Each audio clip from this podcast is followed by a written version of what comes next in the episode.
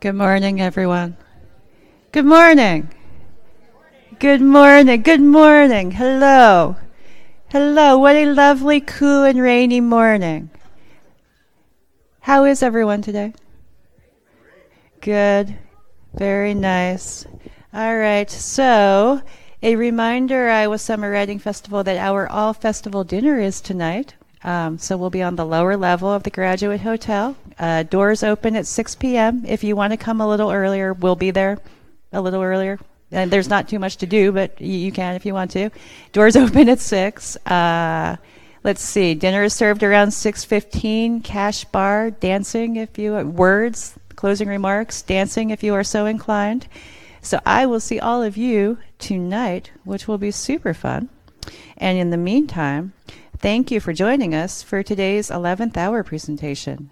Mieke Eerkens' writing has appeared in The Atlantic, the Los Angeles Review of Books, and many other esteemed publications. It has been widely anthologized and twice nominated for a Pushcart Prize. Her book, All Ships Follow Me, is forthcoming from Picador. Please help me welcome Mieke, who will share her thoughts on the feminine versus the masculine narrative voice.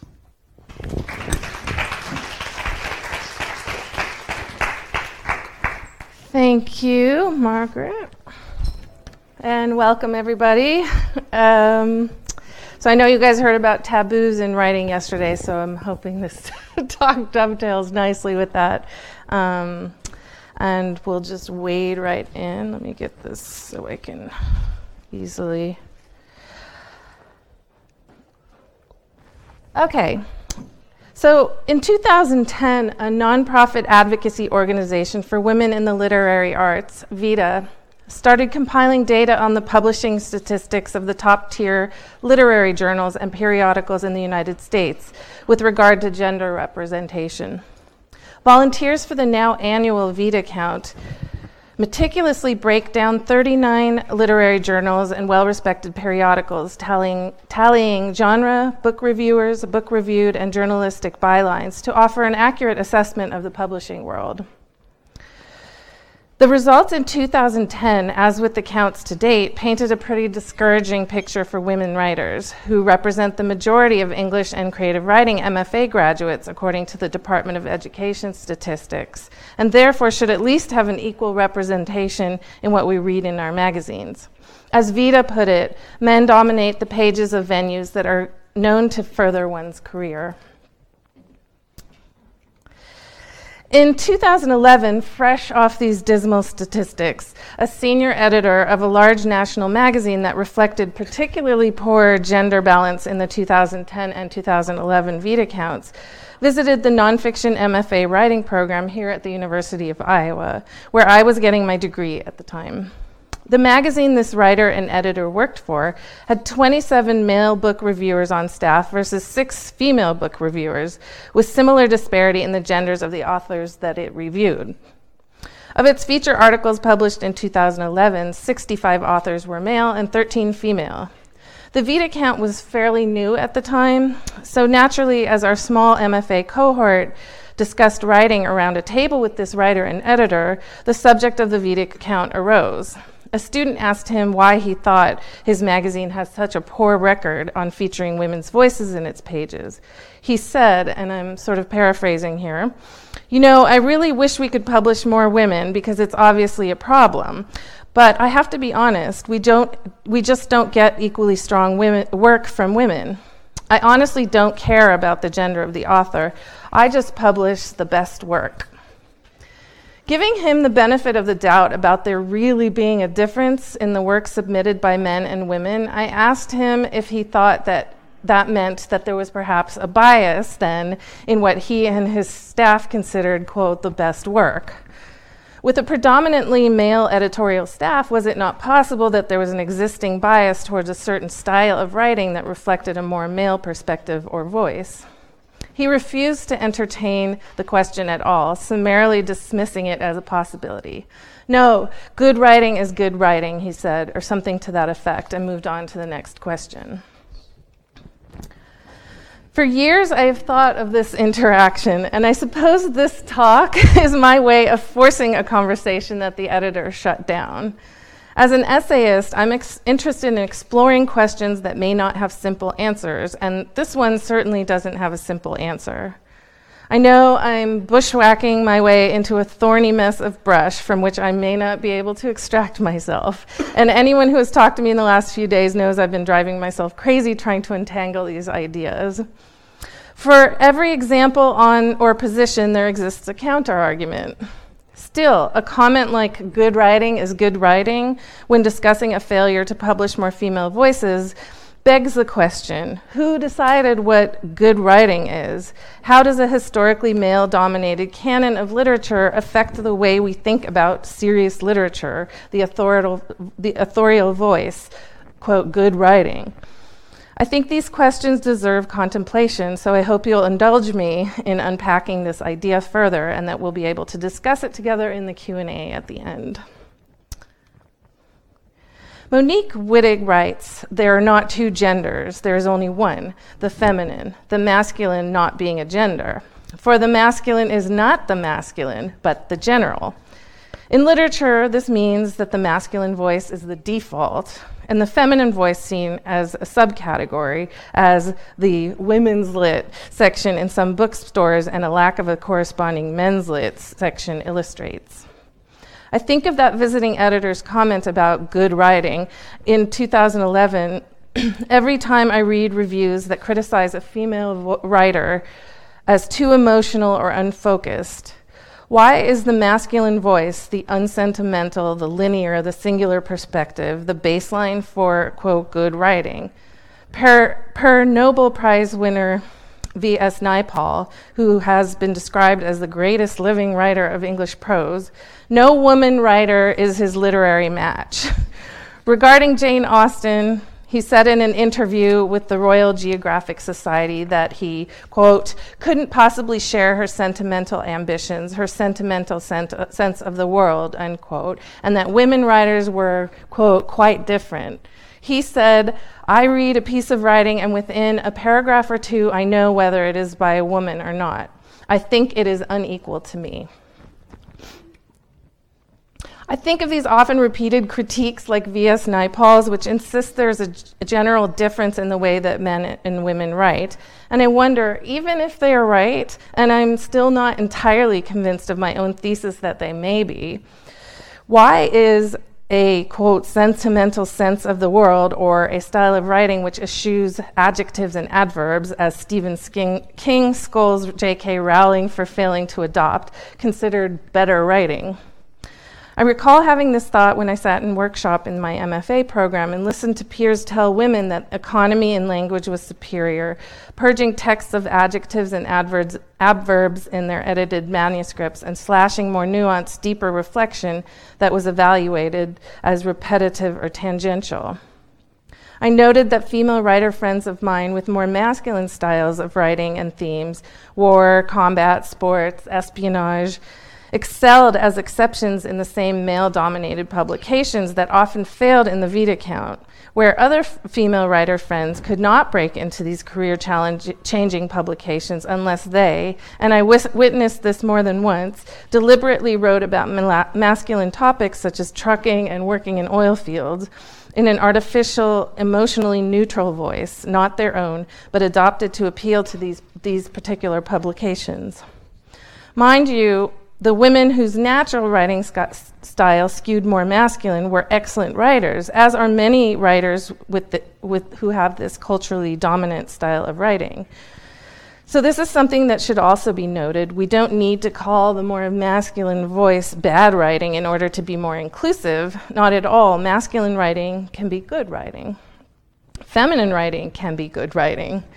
Rather, my question is why do we label feminine voices and themes inferior? Why do adverbs, for example, get characterized as characterized as childish, childish and vaguely feminine, wasting the reader's time, as Colin Dickey describes in his defense of the adverb in Slate article, in a Slate article.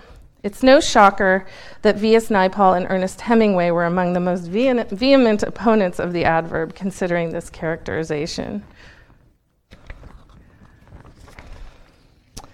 When I tried to track down some hard data on this bias of adverbs being a hallmark of feminine writing, I found a scholarly article, The Feminine Style Theory and Fact by Mary P. Hiatt, who discovered that this bias is only partly true. Based on the analysis of 100 books by an equal number of men and women, randomly chosen and analyzed by computer, quote, the findings indicate that contemporary male and female authors do write differently. I can report with a fair degree of confidence that there is a feminine style and is not the same as a masculine style. I definitely do not postulate, however, that either style is a norm from which the other style varies. And although the way that men are thought to write tends to be considered the way to write, probably because there are so many more male authors and critics than female authors and critics, in the interest of discovering whether women writers are, as frequently claimed, hyper emotional, adverbs of emotion, such as amiably, abjectly, coldly, angrily, were studied. In fiction, the, women, the women use twice as many adverbs of emotion than men, a finding that is probably the basis for calling women writers hyper emotional. But if another type of adverb is examined, the adverb of pace, such as gradually, hastily, slowly, etc., a reverse trend is seen. The men's fiction contains twice as many of these adverbs as the women's. The men's fiction style thus seems to be hyperactive as compared to the women's. In all, women fiction writers used approximately the same number of adverbs of emotion and adverbs of pace, whereas the men fiction writers used four times as many adverbs of pace as adverbs of emotion. So it's a huge difference. Thus, in fiction, where the major differences occur, there's a, is evidence that the feminine style balances pace of action and expression of emotionality.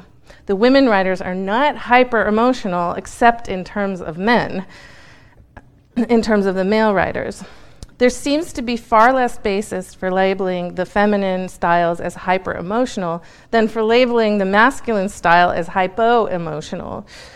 I love this reversal of the baseline here by this researcher. She determines that it's not the feminine writing which is unbalanced, but masculine writing which is unbalanced.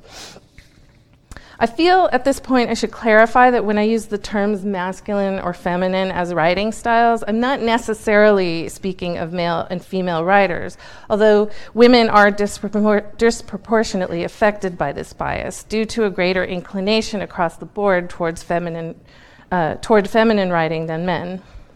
I speak of masculine and feminine approaches in a traditional sense, used as shorthand for styles of writing.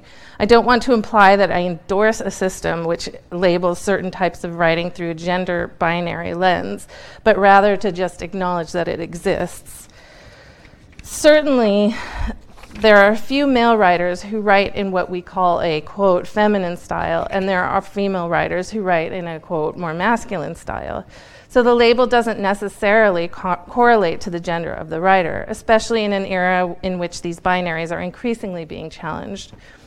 But because this whole concept actually does stem from a long history of gender inequality in literature, in which these f- masculine and feminine, feminine binaries and their associated qualities were strongly reinforced in our society, it became ingrained in a literary culture that continues today. This means that these stylistic biases may, in fact, still disproportionately affect female writers who still disproportionately have a feminine approach or focus in their writing to men. So I think it's still appropriate to refer to these gendered terms as a shorthand for the discussion of this issue. It should also be said that the unbalanced representation of men, women's and men's voices in literature can't be attributed to one specific thing, and I don't believe that a bias against a feminine style of writing is the only problem or even the most egregious one. Men have been shown, for example, to be socially conditioned to submit more frequently to publications, to persist in submitting work that has been rejected elsewhere, whereas women's conditioning causes them to c- turn criticism in on themselves and stop submitting a rejected piece. This, of course, also contributes to this disparity in the Vida count. In addition, we know that there is unconscious bias against female writers in general. As there have been multiple experiences which definitively show that editors and readers change their perception of work based on the belief that the writer is male or female. In her essay, Homme de Plume, Catherine Nichols describes sending the same manu- manuscript out to agents under a male name that she had sent out under her female name. Quote, within 24 hours, George had five responses, three manuscript requests, and two warm rejections praising this exciting project. For contrast, under my own name, the same letter and pages sent 50 times had netted me a total of two manuscript requests. I wanted to know more how the Georges of the world live, so I sent more. Total data George sent out 50 queries and had his manuscript requested 17 times. He is eight and a half times better at, than me at writing the same book. Most of the agents only heard from one or the other of us, but I did overlap a little. One who sent me a form rejection as Catherine not only wanted to read George's book, but instead of rejecting it, asked if he could send it along to a more senior agent. George's work was, quote, clever, well constructed, and exciting. No one mentioned his sentences being lyrical or whether his main characters were feisty. The agents themselves were both men and women, which is not surprising because bias would hardly have a chance to damage people if it weren't per- pervasive. Bryn Donovan, which is also an alias, um, tried the same thing with her poetry and found that she has a much better acceptance rate under a male name. She writes, quote, I might stick to the guy name for all of my poems. Even a modest uptick in acceptances means a lot to me. And while I may write about more feminine subjects in the future, I suspect a male poet gets extra credit for sympathy and empathy, while people take these qualities for granted in a woman. This latter phenomenon murks this whole situation up further. That is to say, yes, maybe there are differences in the way that men and women write generally and in the focus of their work. But when a women, woman does it, it's lady lit. And when a man does it, he's refreshingly in touch with his emotions. I think of James Joyce's gorgeous ending to the dead, or in my opinion, gorgeous ending to the dead, a passage, a passage that, according to his own rules, should give Stephen King the adverb ab- adversary a conniption. Um, it had begun to snow again, he watched sleepily the flakes, silver and dark, falling obliquely against the lamplight. The time had come for him to set out on his journey westward. Yes, the new newspapers were right. Snow was general all over Ireland. It was falling on every part of the dark central plain, on the treeless hills, falling softly upon the bog of Allen, and farther westward, softly falling into the dark, mutinous Shannon waves. It was falling too upon every part of the lonely churchyard on the hill where Michael Furey lay buried. It lay thickly drifted on the crooked crosses and headstones, on the spears of the little gate, on the barren thorns. His soul swooned slowly as he heard the snow falling faintly through the universe and faintly falling, like the descent of their last end upon all the living and the dead. How is it that James Joyce doesn't earn the same wrath for his abundant use of adverbs often used to characterize feminine writing? I can't help but wonder if James Joyce would have earned the same reputation for this celebrated passage if his name was Jennifer Joyce. If he had been female, would he have been criticized for using such feminine and sentimental language? Would an editor have slashed the adverbs and adjectives if he had been a woman in this era? I was here. I suspect if Joyce's ending for the dead was presented in a workshop today, people would begin slashing with their pens to produce a more pared down masculine version. As indicated, there are certainly many factors at play. Let me make sure I didn't need to, yeah. Um, as indicated, there are certainly many factors at play in the lopsided representation of women in the literary arena. I'm aware of these other problematic factors. However, I keep returning to the comments of this, that visiting editor about women not submitting equally strong work. I think about the kinds of articles I read in the same magazine where he is an editor, and I do have to acknowledge that they are usually masculine in nature, focused on the what of war, politics, culture, global issues. The writing is bold, clean, unsentimental. It's good writing, serious writing. I have no beef with the writing. But it is decidedly masculine writing to my mind. And again, using masculine and feminine here in the traditional sense as a shortcut, a reflection of what is rather than what should be. So my question remains why have they decided that this voice is strong writing and a feminine voice, say a voice that considers multiple angles or considers the emotional impact of war, politics, global issues, or focuses on other more reflexive subjects, is ser- less serious or weaker? This all became a personal issue when I was trying to sell my book, which is about my parents' experiences as children during World War II, one taken from his parents at 12 years old and put in a Japanese labor camp in the Dutch East Indies, and the other as a child who was put in a children's home after her parents were arrested as Nazi sympathizers in the occupied Netherlands, respectively. You guys are getting the very first look at my cover. so, um, no. I. I, just I wanted to provide some images for this talk, and, and I almost didn't put that up, and then I thought, well, I'm talking about my book. I might as well put a picture of my book up. Um, I sold my book on proposal. Oh no, my book is narrative in nature, focused on the emotional impact of the family on the families and the inheritance of trauma. I sold it on proposal, and when a book or a book proposal is out for consideration with editors, uh, those who are potentially interested, so this is how it works, that those who are potentially potentially interested in making an offer usually want to have a conversation with the author about the direction of the book. Two male editors that I spoke to during these conversations asked me if I would be willing to alter the book to focus more on the historical details of the war and less on the family narrative. I said that this was not what I was interested in the who, what, when, and where of the war, but that I wanted to look at the why and the how of war. I wanted to look at the emotional impact of the war. Both of these editors passed on my book, one writing to my agent that, quote, in the end, I think the book that I'm hoping for isn't quite the book that she's going to write. I think we are asking different questions slash looking at different models. Ultimately, perhaps by coincidence, only female editors bid on my book, and it ultimately found a home with an editor at Picador who, who valued the questions I was pursuing in the project. But I sometimes wonder what would have happened if that space had not been made for my more, quote, feminine voice or perspective.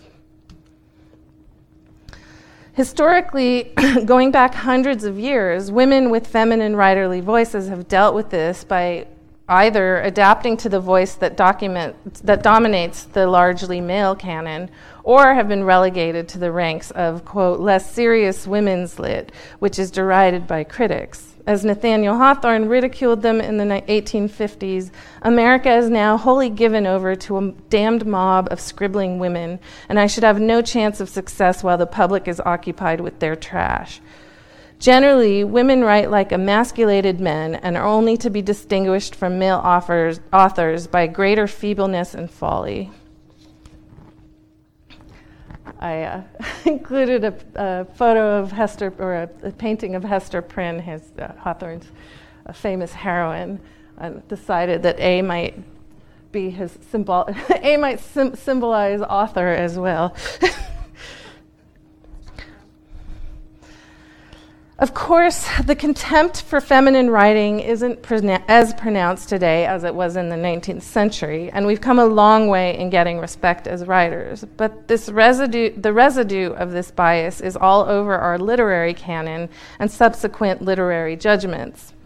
Note that I don't say literary tastes because sales show that we actually like to read feminine literature. The Glass Castle, Eat, Pray, Love, Wild, and so forth. We just don't regard this literature quite as highly as we do books like Angela's Ashes, Into the Wild, A Walk in the Woods, um, which I, I, was trying to think of other memoirs that could be correlated. Uh, Bridget, Bridget Jones' Diary or A Heartbreaking Work of Staggering Genius. Is the latter really a better, better written, or is the masculine focus and voice in these books that we learn, is it is it the masculine voice, focus and voice in these books that we learned was better? Or worse, if the latter books had female authors, would we put them in the same category? I'm concerned about the feedback loop that we set up by reinforcing the canon. I recall teaching an online English course for one university, not this one, and nowhere that I teach now, just to be clear, um, and getting a list of 50 novels from which I could choose two to teach that semester 43 written by men and seven by women. Since men tend to write more often in a masculine voice and women more often, often in a feminine voice, theoretically, this would impl- implicitly reinforce a masculine voice as worthy of scholarship and respect. I decided to supplement the university prescribed reading list with some female written novels just to give my students some alternative voices in their education about good, serious literary writing.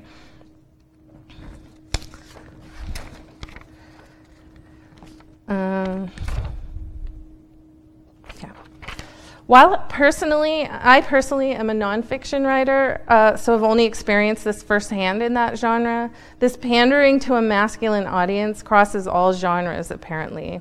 I read an advice column by Kristen Hoggett for the Smart Set, an online magazine out of Drexel University, in which one letter reads I think of poetry as a boys' club. Do female po- poets have to learn to write in a masculine style to gain any praise for their poems?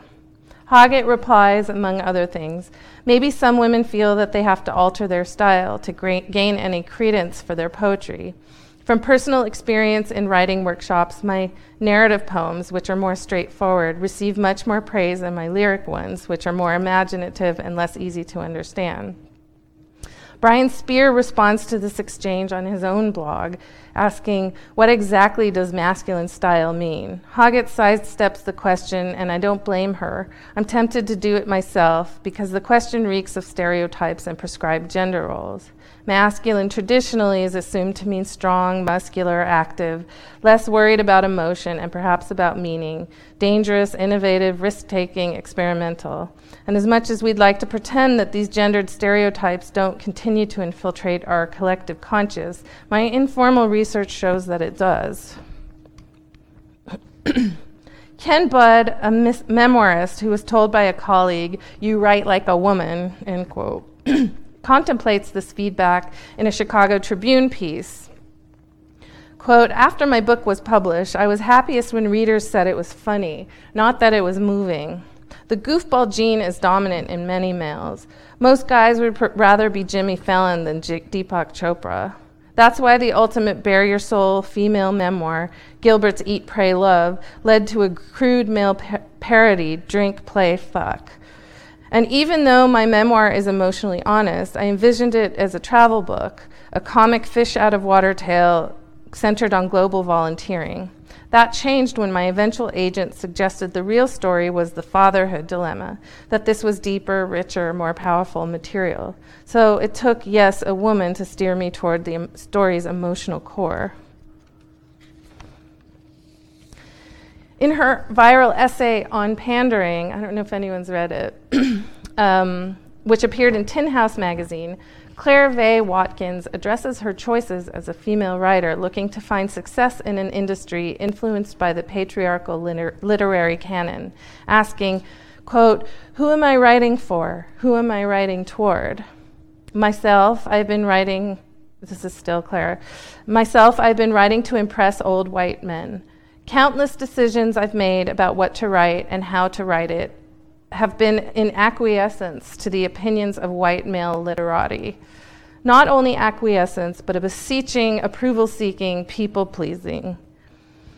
But whom do I mean when I say white male literati? Sounds like a conspiracy theory, one of my favorite genres of American storytelling.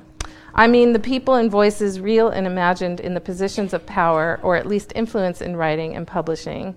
But mostly, I mean the man in my head. James Baldwin wrote of the little white man deep inside all of us, but mine is tall. He's a white haired chain smoker from New Mexico, the short story writer called Cheever's True Heir. the stunning truth is that I am asking deep down as I write what would Philip Roth think of this? What would Jonathan Franzen think of this? I wrote Battleborn, still Clara. I wrote Battleborn for white men, toward them. If you hold the book to a certain light, you'll see it as an exercise in self hazing, a product of working class madness, the female strain. So natural then that Battle, Battleborn was well, well received by the white male lit, lit establishment. It was written for them. The whole book's a pander. Look, I said with my stories, I can write old men, I can write sex, I can write abortion, I can write hard, unflinching, sen- unsentimental. I can write an old man getting a boner. Here are the lamppost, here's the single screen movie theater. It's all an architecture of pandering. It's for them. She can write like a man, they said, by which they meant she can write. I tell you this I have not written anything of consequence since my daughter was born. I spend my days with a baby, and that, patriarchy says, is not the stuff of art. Once again, I'm a girl and not a writer. About a year ago, I had a baby. This is still Claire. I wanted to share this because it's important. About a year ago, I had a baby, and while my life was suddenly more intense, more frightening, more beautiful, more difficult, and more profound than it had ever been, I found myself with nothing to write about. Nothing's happening to me, I bemoaned to Annie. I need to go shoot an elephant. I thought I had enough material for a novel, but when it came out, it was a short story and one that felt unserious. I tried a story in the form of a postpartum depression questionnaire, and it felt quaint, domestic, for women. Motherhood has softened me. I don't want to write like a man anymore. I don't want to be praised for being, quote, unflinching. I want to flinch. I want to be wide open. So, what can we do to address this issue and make sure that we are empowering a multitude of voices rather than the dominant cultural voice? How can we help in the goal of taking feminine writing as seriously as masculine writing?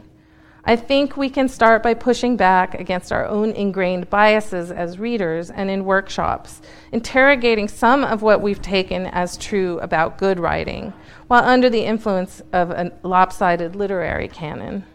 We can elevate and take seriously liter- literary voices we love reading that challenge the hierarchy that we've constructed. And we can stop pandering, as Claire Vaye Watkins put it, I suppose my hope is the same that, as that of Watkins in the end.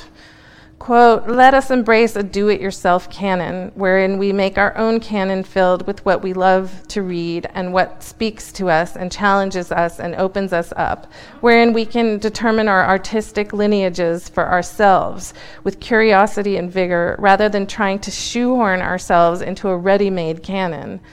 Let us, each of us, write things that are uncategorizable rather than something that panders to and condones and codifies those categories. Let us burn this motherfucking system to the ground and build something better. Thanks.